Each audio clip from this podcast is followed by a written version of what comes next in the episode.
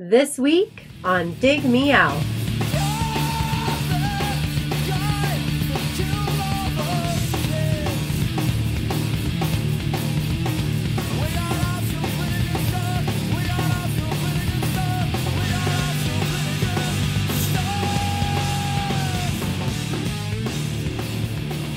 With your hosts, Jason Ziak and Tim Minneci. Jay, this week we're back with another one of our patron selected album reviews. And the person joining us has joined us a couple times, and uh, they were both last year. Jay, we're welcoming back Chris March to the show. Welcome back, Chris. Hey, Chris. Hey guys, how you doing? Good. Not bad. Yeah. Holding, hanging in there. Sweating. How hot is it Back. in Texas, Jay? Thanks for having me again. Yeah. Oh, well, it got cool. It cooled down, so it's 101 today. It was 113 on Monday. so we're all good. Holy Jesus. And guess what? I'm wait, guess where I'm going for, on vacation next week? It's farther into Texas. Las Las Vegas. Oh my God. oh man. So I just, literally, I just can't get enough heat. Yeah. Literally it's it's sometimes it's so hot in vegas that if you're walking on the black uh you know the black top you, if you have rubber soled shoes on they will actually start melting and sticking to the surface of the black top You so what i'm saying lying. is use uber or lyft yeah. even if you're just going one casino down have Right. them have them meet you at the uh the drive through covered Oh, trust me. I, I I've learned my lesson living here. Uh, because you go out and be like, okay, I can deal with this. It's not a big deal, but it just you don't even realize it. It's just killing you. Like an hour later, you you're near, you know, you're ready. You're getting faint, and like you don't even realize what's going on. So, humans were not meant to live in that temperature uh, It's only because of air conditioning.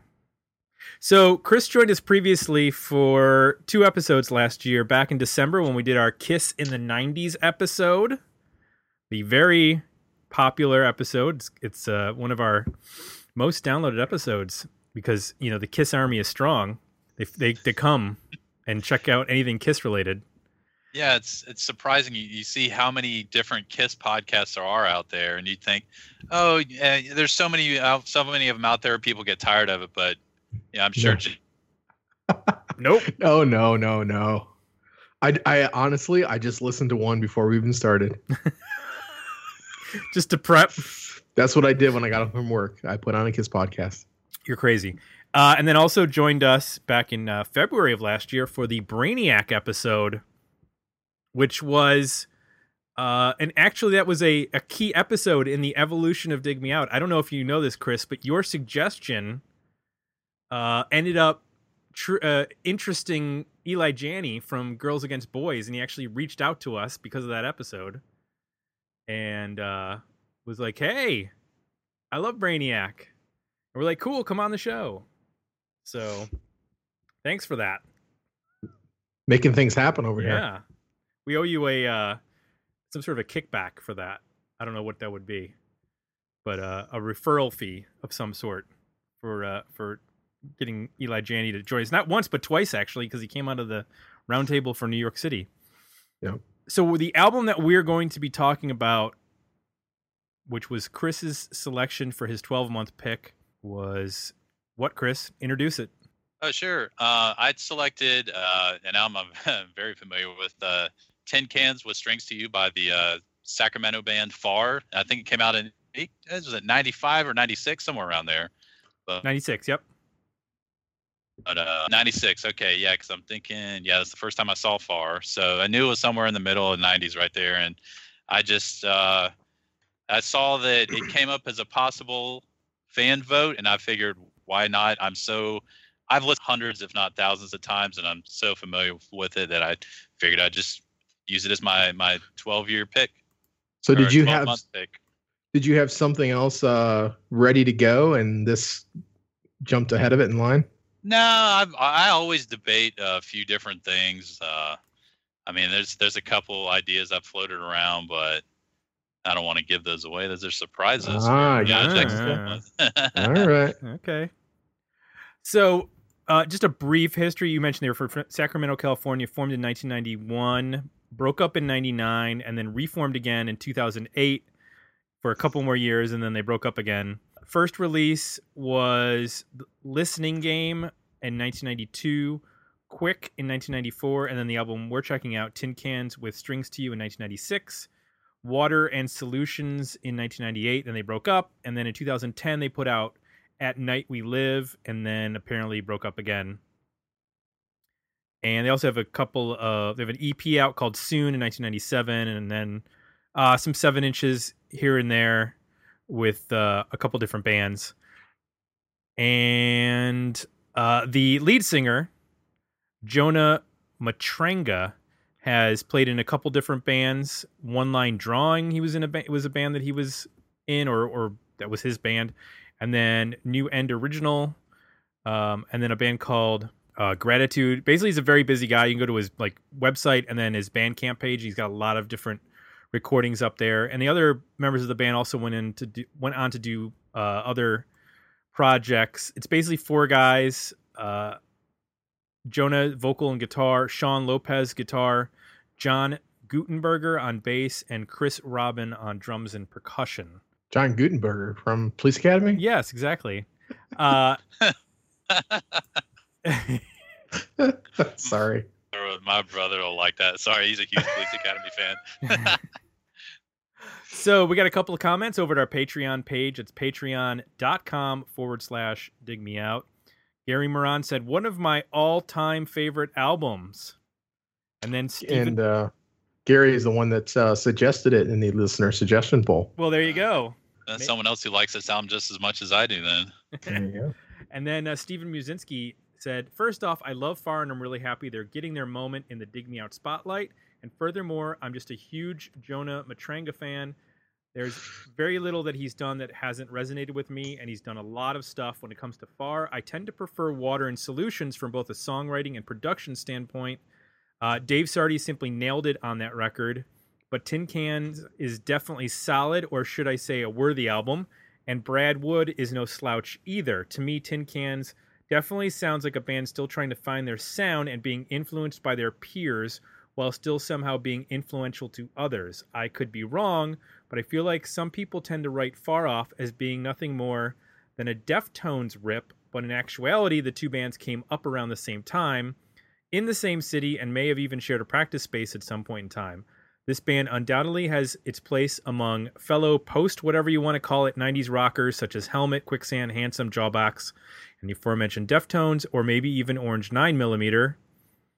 A sound and a style that is very much in my wheelhouse. Very cu- curious to what to see where this lands for Tim and Jay. Uh, should just mention real quickly.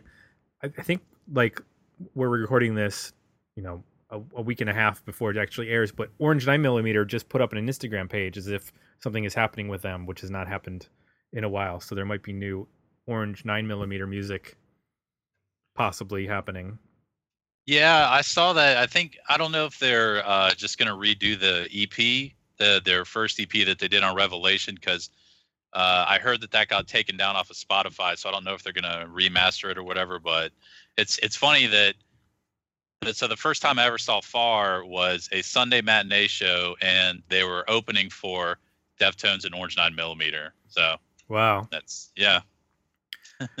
so let's get into it with uh, this band and and talking about you know, Stephen brought up the the Deftones thing.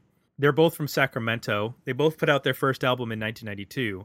So it's hard to say, you know, if if they're a peer that they're an influence. I mean, I guess you can be influenced by a band that you're currently playing with tend to think of influences as bands that came before, but whatever. So let's get into uh, talking about this record. First, I want to start with you, Chris. So you mentioned about seeing this band back in the day. Uh, did you pick up the record, what like right when it came out, or was this something that you picked up later? And uh, what are the things that have stuck with you over time that you really liked about this album? I must have gotten it right around when it came out. I don't. I mean, I don't think I got it the day it came out, but it's another one of those CDs that uh, I knew nothing about. I was just shopping and I picked it up and I thought, "Hey, this looks pretty cool. I'm just going to buy this." And I had no no idea what they sounded like, and so I got home and I remember thinking that hey, the the music is is pretty awesome because you know I was like what 16 years old back then. Like man, this music is awesome, but something about the guy's voice. I don't know. I don't really. I don't know if it's cool or not. Uh, but I just kept listening to it and listening to it, and I, I eventually oh man, th- th- these these rocking songs are good, but I don't know about the slow ones. And then when I did get to see him live, it just all pretty much came together. And ever since then, I've just been completely in love with the band, and I'm so grateful that I saw them back then. And who knows? I'm probably I'm sure I would have found them through the Deftones because I was also big into Deftones back then, and they were you know Far and Deftones are always going to be linked because you know, from the same scene. They were friends, and they, they played together on the Soon EP. They did the cover of Savory by Jawbox, and so they're always going to be linked. But there's just something different about Far that I'd never heard anything like it before. I mean, I think the closest band that I always think of is Sensefield, because this was back before anybody really knew what emo was. It didn't really wasn't really called that. So right it was so hard to describe because when people, my friends are like, "Oh, what's that Far band sound like?" I'm like, "I don't know. It's kind of rocking, but it's melodic and it's not. It's heavy, but it's not really heavy. I mean, there wasn't any really words to describe it. It just kind of fell in this this gray area that nobody had, you know, really coined a phrase or uh, could figure out what to call it. Jay, were you familiar with Far before we did this episode? No, I mean I'm uh, familiar with some of the bands that were mentioned uh, a little bit, some more than others, but I'd never heard of this band. I uh, never saw the album cover. Was completely unaware. So tell me one thing you liked. Well, there's definitely some good guitar work on this record. I think there's some, um, you know, at, at, times you, you hear a little bit of the Kim Thayil kind of influence.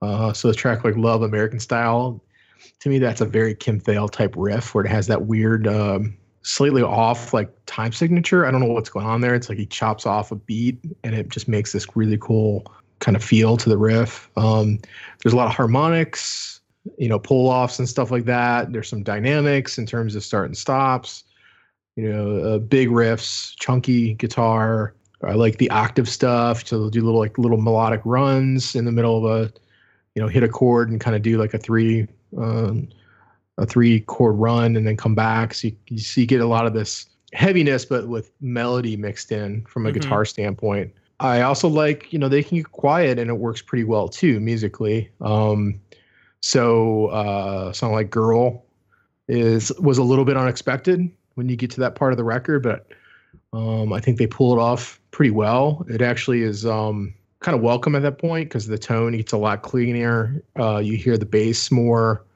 um, aspects of the band come through um, on the quieter music, on the quieter material that you don't really appreciate uh, on the on the heavier stuff.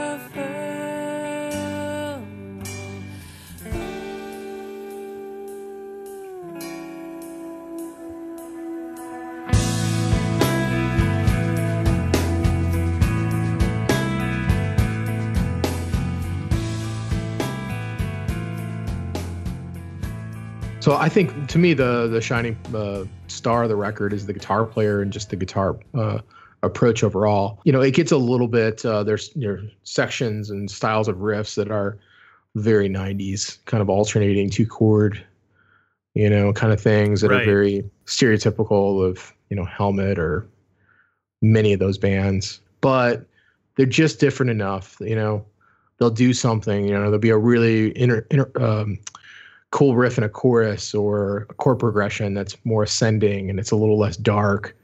Um, they do just enough of that to, I think, distinguish themselves musically.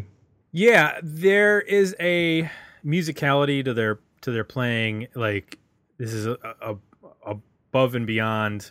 When I think of like some of the bands that were mentioned, like Helmet, I don't think Helmet ever got exceptionally complex Um, Mhm. not that this is you know progressive or anything like that but there was a lot of like chugging along to drop d you know three chord riffs and a more like piston like uh you know rhythm. Whereas there's a bit more going on here. It's interesting that in the time frame that this was released like i i when i was doing some googling the term screamo came up and that this was considered one of the first screamo albums and i hadn't really thought of it because i was just when i listened to the record i was just like oh this has you know a post-hardcore you know handsome quicksand sort of feel with a little bit of like the edginess of jawbox. Then also throwing in that like nobody called sunny day real estate emo when like diary came out. It was just sort of like this like what chris said it was just like this weird heavy loud but melodic but there would be like screaming on it. And this is where that band sort of fell for me was like this is sort of like the evolution of you know diary and and the second sunny Day real estate album where it's incorporating some of the heavier sounds of those like new york post-hardcore bands in in terms of helmet and quicksand and whatnot but then also you know with this emo pr- or pr- you know pre-emo sort of vocal style that uh, really creates sort of a unique blend that you don't I, I know it got copied a lot of what they were doing and what i don't think anybody calls the deftones emo even though they're not far off from that but they just seemed just a little bit i guess heavier. I don't know i don't know where the the line is drawn between why the deftones wouldn't have an emo bent whereas this band would.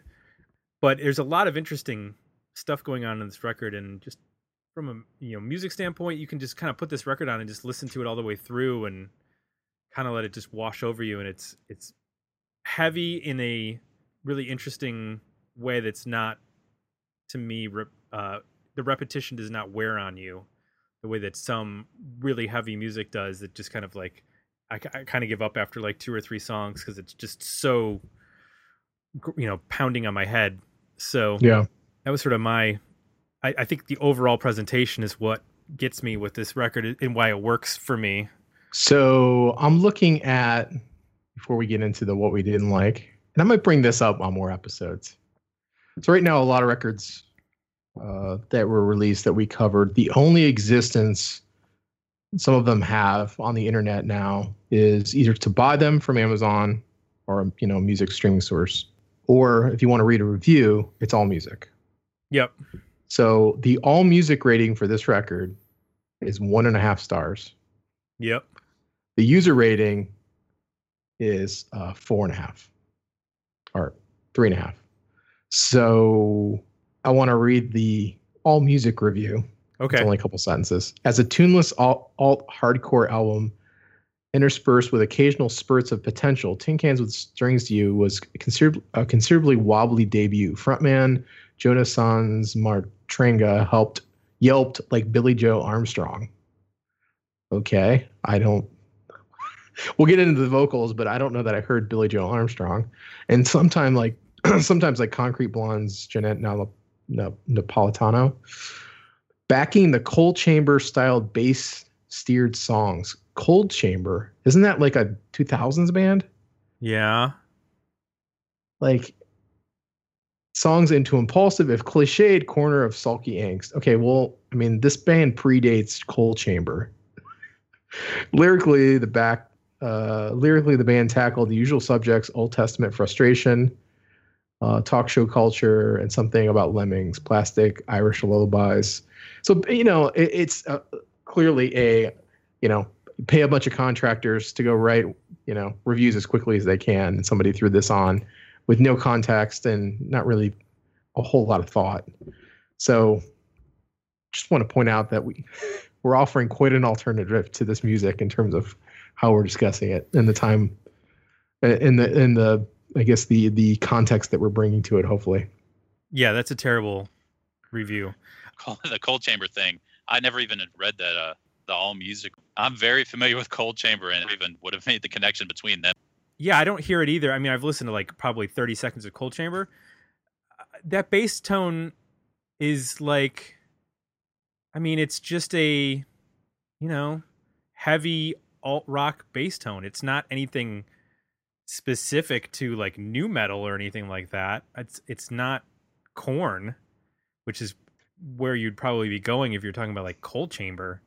It's just a, you know, I, I would hear that on a Jawbox record. It's not that far off from like what Kim Coletta played with Jawbox. So I, I don't get that at all. And that just- vocal just- comparison is just bizarre.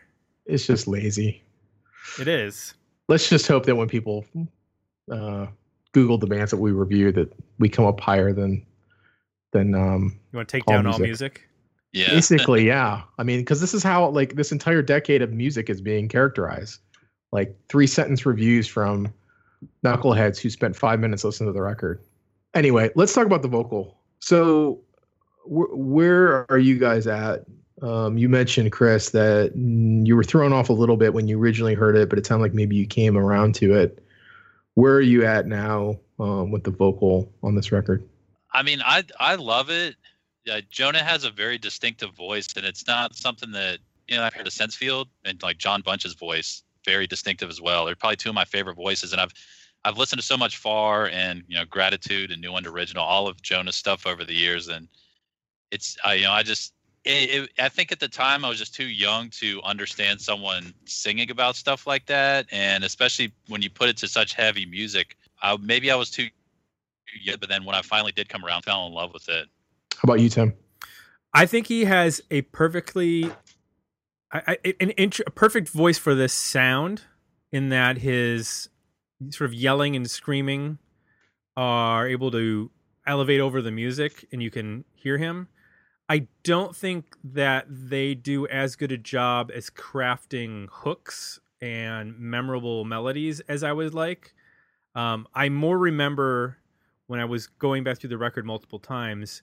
I would remember, you know, guitar riffs or drum fills or you know parts of songs, but I wasn't necessarily remembering or or keying in on what he was doing as a as you know as far as melodies go. They just I don't you know celebrate her was one where it, it the vocal stood out for me.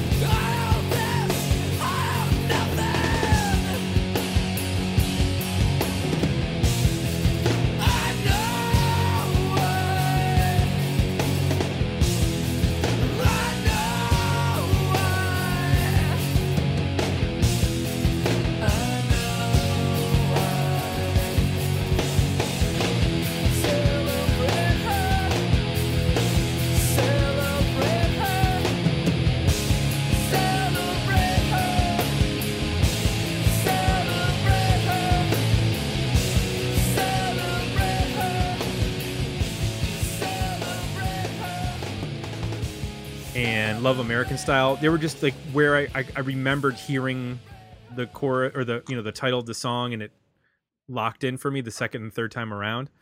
Whereas some of the other ones, man, I really liked the song, but I would find myself three or four songs passing because one of the actual advantages of this record is that it's actually fairly tight. Uh, there's only there's one seven minute long song and then two five minute long songs to end it. But most of this record is like three and a half to four minutes long. I mean, it's it's a pretty tightly constructed album. So, but the problem was that I would be like on track two, and then I'd look and I'd be like, oh wait, oh, actually I'm on four. Like, when did that Yeah. happen? yeah So that was the only uh that was the only weird part is that I was just not cluing in on the songs as well as I should. Yeah, I'm I'm with you on Celebrate Her. Um, that's one of a couple songs where I started to feel like um, I was seeing their songwriting come, their songwriting in terms of how they're uh, maybe putting these these tunes together and and the different ways they're doing that. So to me that felt more like a song that was being driven by the vocal whereas a lot of the first half of the record and some of the heavier stuff sounds like him trying to fit a vocal over you know a song that already existed. And i think my my take on it at the end of listening to everything is and he's got a lot of different um, range in his voice. He can do a lot of different voices and a lot of different things. But he was seemingly not consistent or comfortable all the time um, and not consistent in being able to like find his way to be able to get over the music. Um, sometimes he would just sound like he was swallowed by it or just not fitting in. Um, in fact, it, it made me like start to listen really closely to the mix. And one of the f- things I was observing is it sounds like the guitars are scooped uh, like they took frequencies, high end frequencies out of the guitars. Hmm. So that that you know that snare drum on the record just pops like it is just screaming, Yeah. and it sounds like they. This is me just totally, you know, guessing by, based on what I'm hearing with my ears. But if you imagine like a graphic EQ, you know, if you went over to the the ones on the far right and went over a band or two and pulled that down for the guitars, you would open space up for a vocal and you would open space up for a snare drum because that's where those frequencies live. hmm And it almost sounds like when they engineered the record, they they kind of did that in order for his voice to have a spot because otherwise, and even with doing that, it, it starts to get swallowed at times. So you know, and when he screams, he gets he gets over, uh, it, it, and it, it works in terms of just an overall balance. But when he sings, which he can do, it's inconsistent in that sometimes he's singing and it's like a little bit like weak sounding or kind of off key a little bit. And then there's other times when the music gets quieter and you hear him sing, you're like, okay, the dude can sing. hmm Like, you know, girl, you can hear that he can sing in that. Um, celebrate her, you can hear he can sing in that. Um, but there's something about it's it's not consistent. I kept getting thrown off by that. I was just trying to figure out like who he was as a singer and how it worked with the music and wasn't quite coming together for me all the time. Interesting. I don't know. I I like him as a vocalist, but some of your production insights have me thinking about what I was listening to now and It's a it's a it's a odd mix. Like I I struggle with the sound of this record. Like it's just a strange sounding record. you know, Steven brought that up in the Patreon comments that he thought that while the next record really showcased the band, both his songwriting and production, because of Dave Sardy, that this one wasn't quite all there with regards to. Well, it was still a, a very strong record. There were times where I felt like I don't know if you you got this feeling, but like the guitars, even though they're very heavy and like sort of I don't know how to describe it, like wide in the stereo field Yeah. like they almost like kind of disappear yes. in comparison to the drums and bass. That's what I'm saying. Yeah, they're like it's almost soft. It, it's it's bizarre. Because they're a heavy band, so it sounds strange to say a heavy band is soft, but there's something about like there's there's a high end frequencies or something removed from the guitars where you would normally have that like that bite and that uh, over the top kind of aggressiveness. Mhm. It's removed and it's replaced with this super loud snare drum and then his voice. And overall it just gives it this really strange sound where it's it doesn't sound small, it just sounds I don't know, maybe a little muffled or something. It's just, it's just a bizarre engineering uh, job. yeah. Chris, you there? I'm not really. I'm not a musician, so I don't really uh, know know what to listen for with So you stuff like that. Become nerdy about the minutia of production techniques on. we understand. It's our burden to bear. Now that now that Oh, we've been into a recording studio and we know how all the trickery goes down and how how the sausage is made, it now makes us very uh, sensitive to like weird things like production and Jay's Well- talking about scooping frequencies and which scooping frequencies will be the name of my next be- band. Yeah, that's funny because so actually uh, in 2001 at Middle Tennessee State for a semester because I wanted to do the recording industry program, and while I was was up there, one of my projects was I had to interview somebody who was employed full time in the music industry, and so I was down in Atlanta. I came back home for spring break, and I actually did an interview with I think Eric Stenman was the engineer on this album. I know he worked on it somehow, but it all it all kind of ties together. Where it's like I I was just starting the introduction to the program there, where if I'd kept going, I would have learned all this stuff about you know soundboards and all that stuff. But I I moved I ended up moving back home and coming back to school down here. So, but I, I did get to have a long talk with uh, one of the guys that worked on this album. But even even if you're not an audio geek like me, like you got to admit the snare drum on this record is pretty obnoxious. like within a couple seconds of listening to it, it's like, wow, there's 50 minutes of hearing this thing pop. I'm trying to remember. I was listening to a podcast lately about about another app.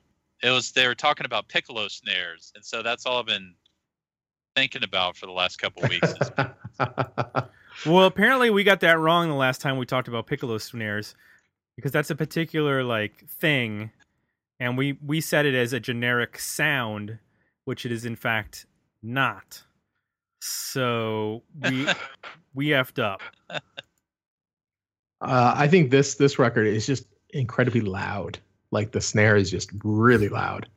Yeah, and that affects the making the um the snare that loud affects the other instruments. So like like you're saying, it makes it um just adds a weird uh, thing that you know, having listened to so many records and scrutinized them, you start picking up on weird little.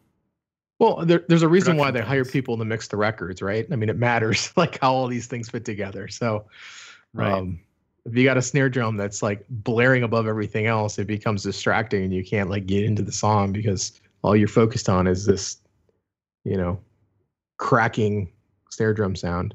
So I yeah, I mean overall that I struggle with that. I could definitely hear though um, or imagine i'll say that this band is probably way better live than they are on this record um, you can tell they're tight you know I, I bet the heaviness comes across way better live than it does on the record the production issues are no longer an issue um, i would suspect maybe even his vocal performances are better live than they are on this record so I, w- I would I, I could see myself if I had seen this band live um, having that play a big role in how I think about this record. I mean, it's it's kind of funny because they were almost kind of forced to be very heavy uh, back then when they played live because of who they were sent on tour with, and I remember not really. It was kind of when I saw them live. That's kind of when everything clicked. Um, they because it was kind of something where hey, you can jump around to it a little bit, but it's also hey, it's easy to sing along with it, and it's not just generic. It's not like a hardcore band where it's just generic vocals. It's something you can really sing along and it, it means something. Yeah. But you know they, I mean they were put on like back for this record they were put on tour with like God Lives Underwater and Sepultura when they were on the Roots tour. I mean just they didn't really fit in back then, which was you know it's not really their fault, but who were they supposed to tour with? That's kind of why they toured with Deftones multiple times. It's like they were supposed to tour with Coal Chamber. uh. So Jay and I were not familiar with this record at all. I don't think that this made any sort of huge impact commercially, whereas the Deftones, you know, they did and became a fairly successful band. White Pony is probably the album that broke them, but then um, you know they continued that success on to the 2000s and have become sort of a you know a veteran band now. They've, they've put out a record pretty, fairly consistently every four or five years. I don't know if that's consistent, but they they put out records. So where is the line that is it simply because there's just no like s- solid single on this record, um, or is it some of the issues that not issues, but you know the some of the quirks that Jay and I have brought up with regards to the production that maybe this isn't maybe a a radio album. Um, it's. I mean, that's that's why I think they never broke. Is that they never they they they were kind of stuck in between scenes. You know, Deftones gra- gravitated towards the nu metal scene, and then they kind of rose above that by expanding on their sound. Whereas Far, they weren't nu metal, they weren't punk, they weren't hardcore. This was back before emo was really a thing. So who were they supposed to tour with, and then where were they going to get played on the radio? They just they never fit anywhere, unfortunately. And then you know probably a band that if they had stayed around a little bit longer, like they could have toured. Jimmy World got big. It's any any they just they didn't really have any peers and it, they just kind of got lost in the shuffle, unfortunately. So let's talk about the dreaded worthy album, better EP, or decent single. Where are we at, Jay? Well, I guess I'll touch on the the question you just brought up, which has me thinking because I haven't spent a ton of time with Def, the Deftones. Um, I might know a song. I couldn't tell you why that song was big. It doesn't seem to really, to me, hit any of the typical check boxes or whatnot that uh, you would think a song that would break through would hit. So I can't begin to tell you like the difference between why that was a hit and why this band wouldn't be. Um, I know for this record, to me, uh, the production is just not good enough to be uh, a radio song, a radio band. Um, mm-hmm. But it sounds like uh, the follow up was better produced, so I don't know that that would be a barrier. I'm in an EP with this record. Um, I got about five songs that that I think are pretty good. Um, there's some bits of other songs that I think are have moments of brilliance, but they don't pull together for the whole song. So something like "Joining the Circus" has this really cool melody thing at one at about a minute and thirty into it, where it's just like it comes out of left field. It's just one of those moments of like, "Whoa, where did that come from? That is so cool. Do more of that," and then it goes away.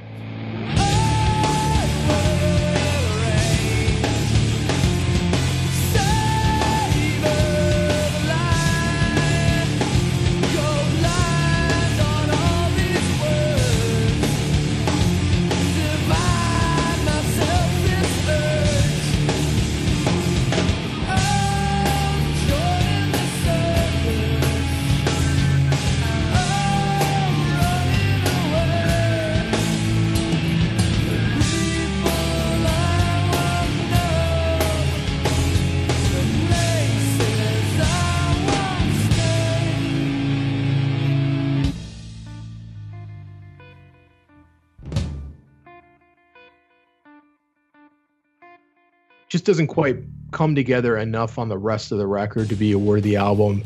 Um, would love to hear the vocal just uh, a little bit more focused and um, refined, and in terms of what his approach is and what he's doing. And I, I'm I'm with you in terms of just I just need a little more hook here and there. Either the I need one or two things, I guess. I need more hook, or I need more like progressive, interesting musicianship.